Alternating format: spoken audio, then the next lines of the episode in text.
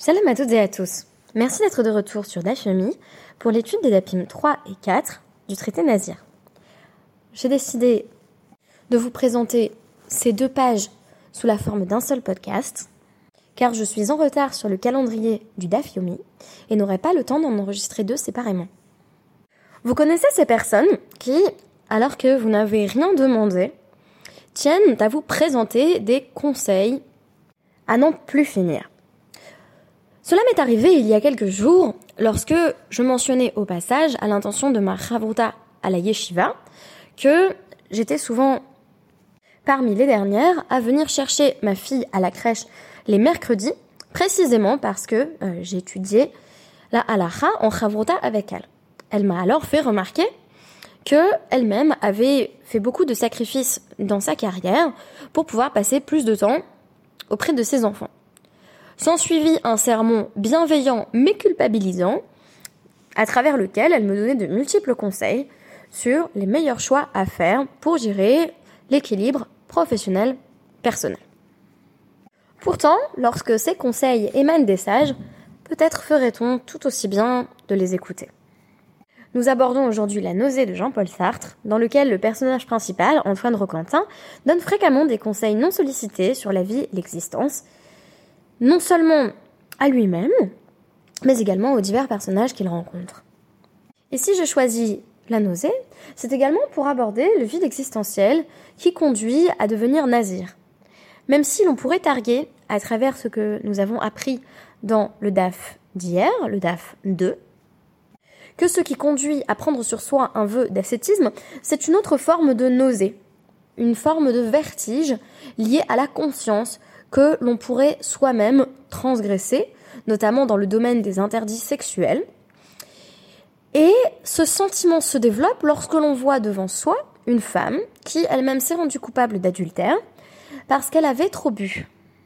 L'aspirant nazir, et il peut s'agir bien entendu d'une femme, se dit alors voilà qui me renvoie à ma propre condition et à ma propre faiblesse. On pourra également présupposer, à travers divers éléments qui sont présents dans le DAF 4, que le vœu de Nézirut vient combler un vide spirituel et vient illustrer le besoin de s'investir sur le plan religieux à travers ce qui constitue, là encore, comme dans le cas des vœux, dont après tout le Nézirut n'est qu'une sous-catégorie, de s'investir, disais-je donc, dans le cadre d'une sorte de religiosité parallèle qui vient supplanter certaines des prescriptions de la Torah. De la honte face à qui me ressemble trop, ou du moins plus que je ne le voudrais, à la représentation d'un idéal de sainteté dans lequel je me projette, il n'y a en somme qu'un pas. Il sera de nouveau question dans le DAF 4 des modèles de la Nézirut. Je vous renvoie notamment à ce sujet à euh, mon DAF 710 donc le Dafyomi épisode 710 consacré aux Dafim 18 et 19 du traité Nedarim, puisque le passage qui est présenté dans le Daf 4 euh, donc cite in extenso euh, Nedarim, donc ce passage des Dafim 18 et 19, et va nous euh, réexpliquer euh, comment le nazir, la 7, peut se situer par rapport à la figure de Shimshon, tout en nous disant que c'était une forme de, de très spécifique, beaucoup plus stricte et d'ailleurs euh, qui n'émanait pas euh, d'une volonté personnelle, mais plutôt d'une désignation extérieure, parce que c'est un, ange qui euh, décide que Shimshon sera nazir. Toute la question aujourd'hui est de nouveau de savoir si une personne qui prend sur elle un vœu de Nézirut est un individu d'une grande sainteté ou, in fine, quelqu'un qui transgresse. C'est exactement la question que nous avions posée à la fin du Davidier. Et j'ai l'impression que la réponse de la Gemara est en demi-teinte, c'est-à-dire que la personne qui fait un vœu de Nézirut se perçoit comme pouvant transgresser et par conséquent aspire à un niveau de sainteté qui n'est pas le sien, du moins qu'il ne l'est pas encore. Parallèlement, à travers le DAF 4, on accède à l'idée que, euh, imaginez un Israélite ou une femme euh, qui voudrait être Cohen, qui voudrait être prêtre. On le sait, c'est impossible du point de vue du statut. Mais euh, l'engagement dans un vœu de Nézirut est ce qui se rapproche le plus d'une exigence de Keuna, donc de sainteté. On pourrait donc avoir une promotion à un quasi-statut de Cohen, bien entendu, sans pouvoir effectuer toute la avoda, tout le rituel des sacrifices du temple, mais en ayant les mêmes exigences. Ce qui m'a marqué à travers l'étude du DAF 3, c'est les suggestions qui sont amenées par les sages, en vertu desquelles le vœu de Tézirout n'est pas nécessairement la voie à suivre lorsque l'on s'efforce de viser un niveau de sainteté supérieur. Rappelons donc à travers notre toute première Mishnah qu'on nous disait que quelqu'un qui dit Ehenae, je serai beau, devient nazir. Puisque euh, le vœu de Nézirut est associé euh, à, une forme de, beauté, de sanctification de soi, y compris de son propre corps, à travers le fait de laisser pousser ses cheveux. Les cheveux longs sont perçus en effet comme une marque de beauté et non comme une marque de négligence. Et donc on nous disait, et je nous ramène là-dessus à la fin du, du 2, mais Dilma, et pourquoi pas euh, euh, les fanav et mitzvot Mais pourquoi pas se rendre beau en faisant mieux euh, les mitzvot à travers lesquels on va pouvoir exprimer euh, une certaine spiritualité qui passerait par l'esthétique.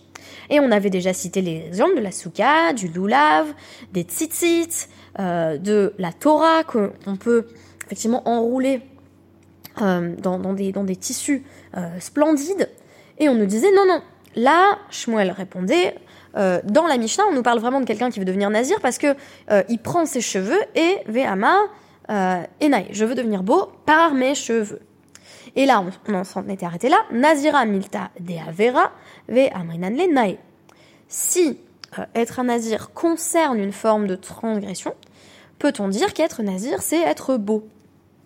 Réponse de Rabbi Lazare euh, Akapa.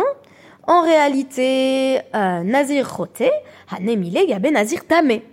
Un nazir qui est un transgresseur, c'est un nazir qui ne parvient pas en fait à euh, tenir son vœu de Néziroute, qui implique de ne pas rentrer en contact avec l'impureté rituelle liée à la mort, et qui se rend impur euh, en rentrant en contact par exemple avec un cadavre. Aval Nazir Tahor, lave. Roté, caribé. Mais un nazir qui parvient à rester pur, donc qui se tient à son vœu, lui n'est pas appelé transgresseur. Suite, Hareni Kaze. Une personne qui dit je veux devenir comme ça. Euh, on nous dit euh, Nehi Nami de Tafus bi Searo. Hareni Kaze Loama. Donc on nous dit un nazir qui est un aspirant nazir plutôt qui est simplement en train de se tenir les cheveux, tant qu'il n'a pas dit euh, Hareni il n'est pas nazir. Réponse de Shmuel, si Haya Nazir, ouvert les fanaf. S'il y a un nazir qui euh, me passe sous les yeux et que je dis, euh, je, me, tiens les cheveux en disant je veux être comme ça, là c'est évident que j'ai moi-même l'intention de devenir nazir. Il y a un phénomène qui est très intéressant de double mimétisme dans la naziroute. On a un, mimétisme de repoussoir, c'est-à-dire je vois une femme qui bah, n'est pas du tout une Nézira qui au contraire a, trop bu et, qui s'est euh, euh, dégradée euh, du point de vue des, mœurs, donc qui a commis l'adultère, et on se dit ah bah je veux être nazir parce que j'ai pas envie d'être comme ça, mais il y a aussi un autre phénomène qui est l'identification positive. Je vois un nazir et je me dis waouh impressionnant, quelle merveilleuse sainteté, et à ce moment-là on dit hareni kaze. Donc double mimétisme à la fois dans ce qu'on veut être et dans ce qu'on ne veut pas être. On nous dit ensuite hareni mesel, c'était cité dans la dans la Mishnah. Donc euh, quelqu'un qui dit euh, je veux me boucler, on me dit bah comment on sait que ça se réfère aux cheveux bouclés? Parce que on nous cite de nouveau euh, la servante de Rabbi Yehuda Anassi, qui est connue pour son acuité linguistique, c'est-à-dire qu'elle elle était très fine en matière de définition des mots. Elle avait dit à, quelqu'un qui apparemment peut-être enroulé ses péotes, Admata yata mesalsel bi searecha combien de temps vas-tu enrouler euh, ou boucler tes cheveux? Et là, on nous dit, bah, Emma Torah. Mais peut-être que quand la personne dit je veux boucler, cette personne dit en réalité la Torah. Qu'est-ce que ça veut dire Dire ti euh, salselea ou. Porte-la au nu et elle t'exaltera. Il s'agit ici d'une citation de Michelet 4.8. Shmuel dit non, non, la personne ne dit pas je vais exalter la Torah, ce qui veut dire en gros euh, je vais euh, étudier beaucoup plus. Ranami chez Tafous Bisaro. Non, c'est quelqu'un qui tient ses cheveux en disant je vais faire ça avec mes cheveux. Ici, on a de nouveau un jeu sur la polysémie de la racine, quadrilitaire d'ailleurs, euh, Samer qui désigne à la fois le fait de boucler et le fait d'exalter. Les sages vont procéder exactement au même jeu sur la polysémie au sujet d'une personne qui, dit Harini mechalkel. Je veux me faire pousser les cheveux. Donc là encore, on nous dit comment on sait que ça veut dire se laisser pousser les cheveux. Parce que dans un autre contexte, dans le traité Shabbat 78b, euh, il est question euh, euh, d'un onguent qu'on applique sur les cheveux, et le terme qui est employé pour désigner les cheveux, c'est qu'il coule. C'est Rabbi Yehuda qui emploie ce terme. Et donc on se dit, ça doit désigner les cheveux. Et là on nous dit Emma, Mézan, Annie, mais peut-être que donc quand il dit Hareni Mechalkel, je vais être Mechalkel, ça veut dire que je vais nourrir les pauvres. Parce que là encore, on a la même polysémie, dit Il est écrit euh, dans Bereshit 47.12 euh, Va Yechalkel Yosef et aviv ve et Donc Yosef s'engage à euh, nourrir ses frères et son père. Et Shmuel dit non mais comment on sait qu'il s'engage pas à nourrir les pauvres mais qu'il s'engage à devenir nazir Ranami il tient ses cheveux dans ses mains. Donc son geste indique clairement son intention et je parlais dans le podcast précédent euh, du contexte qui permet de saisir la valeur illocutoire euh, d'une déclaration. Donc c'est parce que il y a un autre nazir devant lui ou parce qu'il tient ses cheveux qu'on peut régler la question de la polysémie et savoir à quel sens euh, de, de Mechalkel ou de Messalsel le personnage en question se réfère. Celui qu'il faudrait désigner en bonne linguistique euh, comme l'énonciateur. Alors qu'est-ce qui est intéressant là-dedans? Systématiquement, les sages font mine de vouloir élucider le sens d'interdit qu'une personne se fixe lorsqu'elle souhaite devenir nazir ou nazira, et qui font référence en général à des acceptions communes, euh, donc du terme par exemple qu'il coule, euh, désignant la tête, ou encore s'il saoule, comme désignant le fait de boucler. En réalité, on comprend bien ici que c'était le sens usuel de ces termes, puisqu'on nous cite donc la servante de, de Rabbi Yehuda Nassi ou encore Rabbi Yehuda en nous disant bah voilà le sens que les gens donnent à, ce mot à l'heure actuelle. Et face à ça, on nous dit Dilma. Mais et si ça voulait pas plutôt dire? Et là, on nous suggère à chaque fois d'autres mitzvot. Voici ma lecture de ce passage. Face à une personne qui déclare son intention de devenir nazir, les sages ont bien compris que cette personne souhaitait bien devenir nazir. Mais la suggestion est proposée à trois reprises. Première suggestion. Bah, en fait, il y aurait une autre manière d'être naé. T'es pas obligé d'être beau par tes cheveux. Tu pourrais être beau par les mitzvot. Et en fait, quand on dit ça en parallèle, on a envie de dire, mais en fait, c'est presque ridicule d'être nazir quand les sages t'ont dit, bah, tu pourrais en fait mettre cet aspect esthétique euh, de la kedusha que tu désires investir dans tes cheveux bah, tu pourrais le mettre en fait dans ta Torah de tous les jours. Euh, effectivement, l'idée que le nazir c'est un personnage d'une certaine sainteté semble une idée présente dans la Torah. Mais là encore, chez les sages, on a déjà une première suggestion. S'il faut, c'est un transgresseur. Alors là, on nous dit, ah bah écoute, s'il tient bien son vœu, c'est quand même pas un transgresseur. Non, mais il y aurait d'autres manières quand même de, de, faire ce que tu veux faire, tout en restant dans le cadre classique de la Torah, en faisant bien les mitzvot en fait. Deuxième suggestion, je veux me faire boucler les cheveux. Et là, on nous dit, bah pourquoi t'étudierais pas plutôt la Torah en fait? Dilma, c'est peut-être ça qui veut dire Emma Torah. Et oui, ce serait pas une meilleure idée par hasard. Et enfin, Emma Mézananié.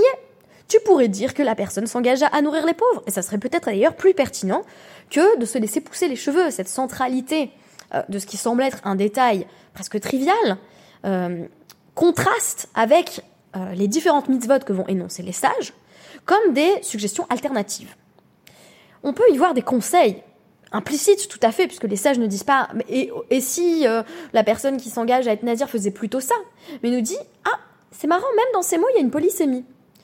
Et ce faisant, les sages vont attirer l'attention sur ce que l'on pourrait faire, une alternative au statut de nazir, qui semblera peut-être préférable au lecteur ou à la lectrice. Autre précision, qui avait d'ailleurs déjà été introduite dans le traité euh, Nedarim, et l'intersection est évidente, elle est liée au fait que, euh, je le disais, le vœu de Nézirut est un vœu. Donc on nous a déjà parlé de beaucoup de ces sujets, c'est pourquoi j'essaye de mettre l'accent sur ce que nous n'avons pas encore abordé. Donc dans le DAF 4, on nous a présenté euh, une Mishnah qui nous disait qu'une personne qui s'engage sur l'un des aspects de la Nézirut, donc par exemple les cheveux ou euh, l'interdit de consommer les fruits de la vigne, devient nazir. La Gemara va nous dire Matnitin Rabbi Shimon. En tout cas, la Mishnah ne suit pas l'avis de Rabbi Shimon. Puisque Rabbi Shimon considère que être nazir, c'est un full package.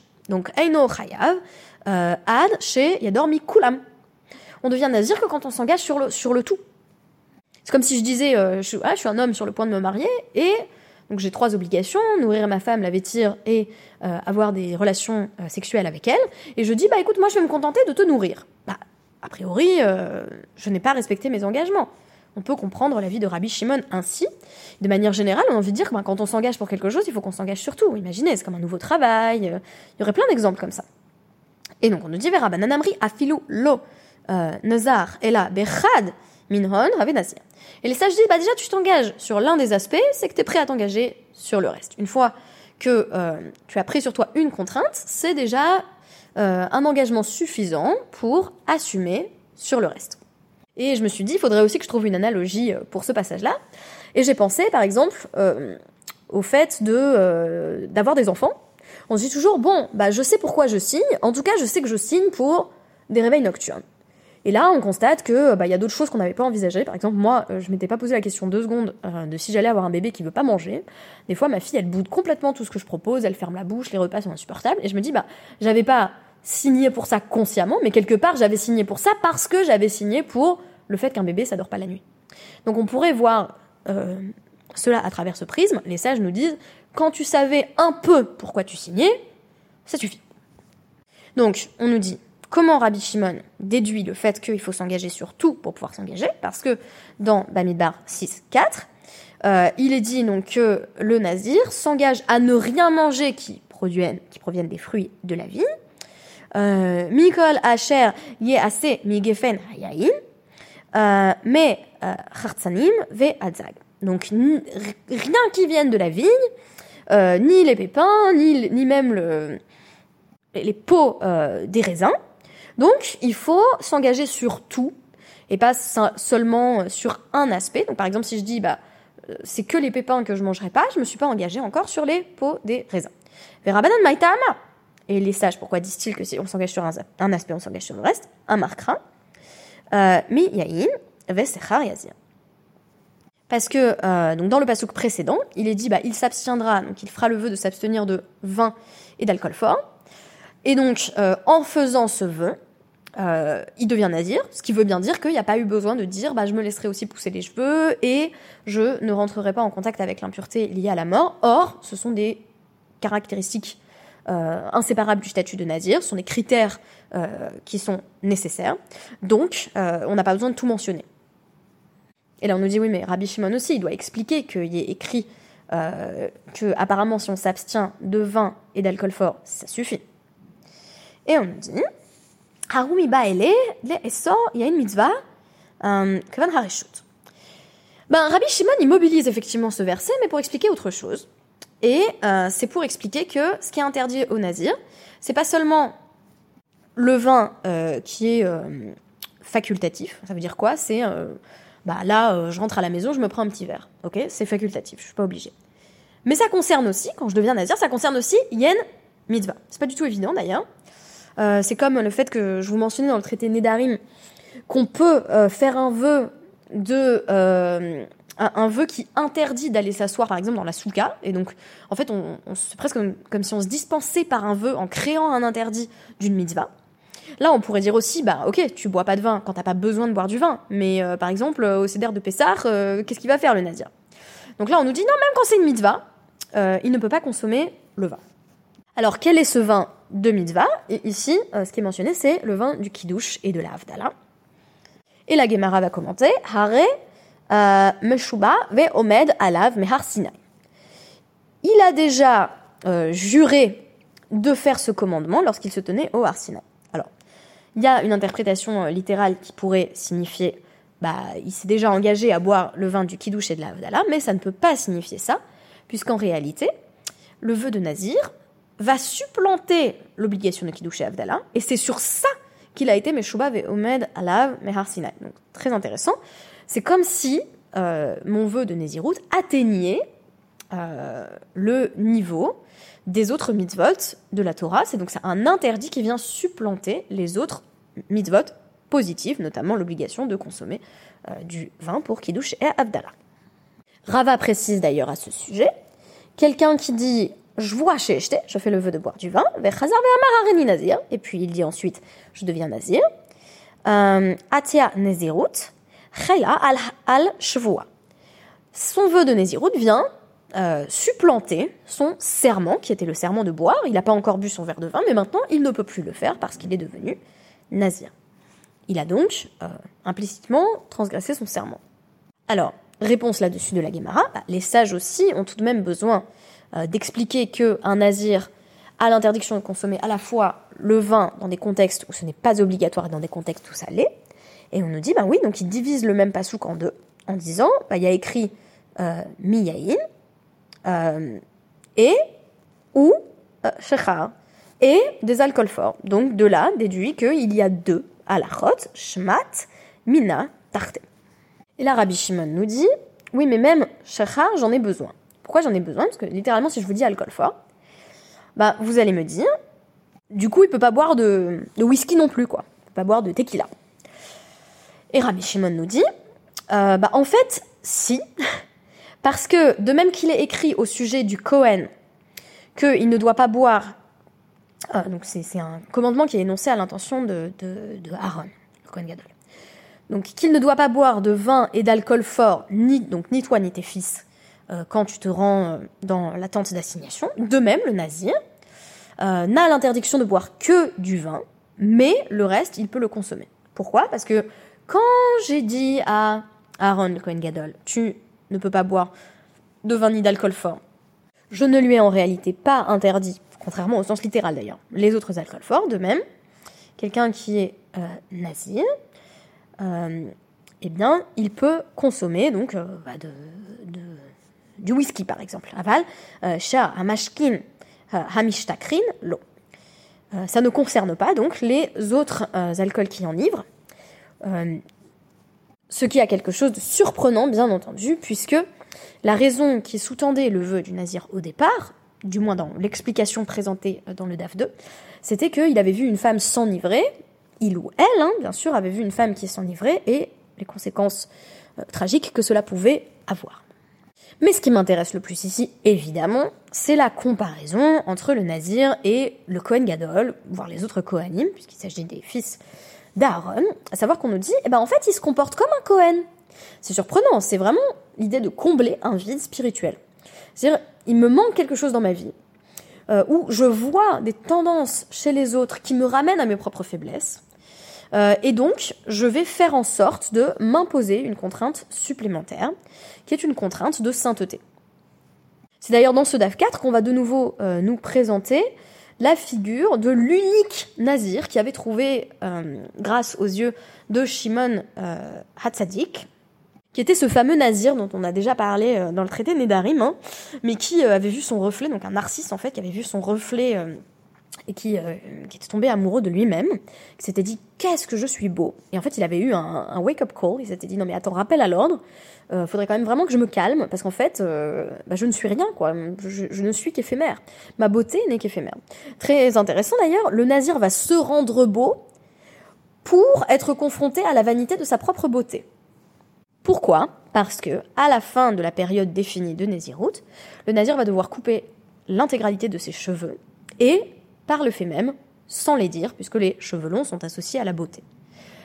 La Nézirut n'est donc euh, qu'un vœu de beauté transitoire ou éphémère, à moins que l'on parle du cas évoqué dans la deuxième partie euh, de notre DAF 4, qui est le cas de Shimshon, un nazir perpétuel, mais qui là encore relève vraiment d'un paradigme unique.